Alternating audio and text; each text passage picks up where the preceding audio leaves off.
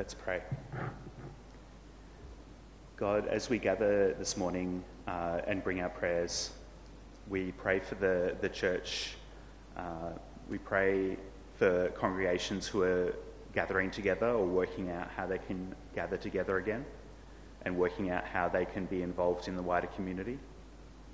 We pray for the peoples of the world, particularly thinking this morning of people in places like Bangladesh uh, and many other nations that we're not hearing so much about in the news who are grappling with the coronavirus.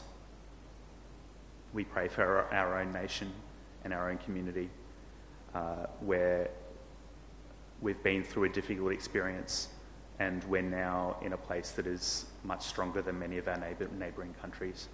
And we pray that we might be able to uh, use, use that situation in order to help our neighbours. We pray for those who are finding things difficult uh, in our own community, uh, whether through the things that have gone on this year with the lockdown or whether it's through, through difficulties that, uh, that pre existed and that continue.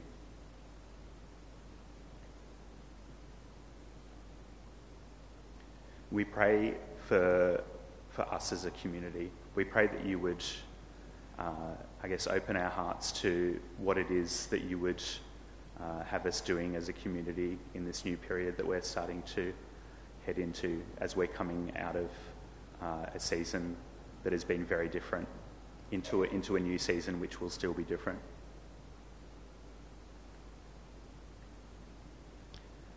Amen.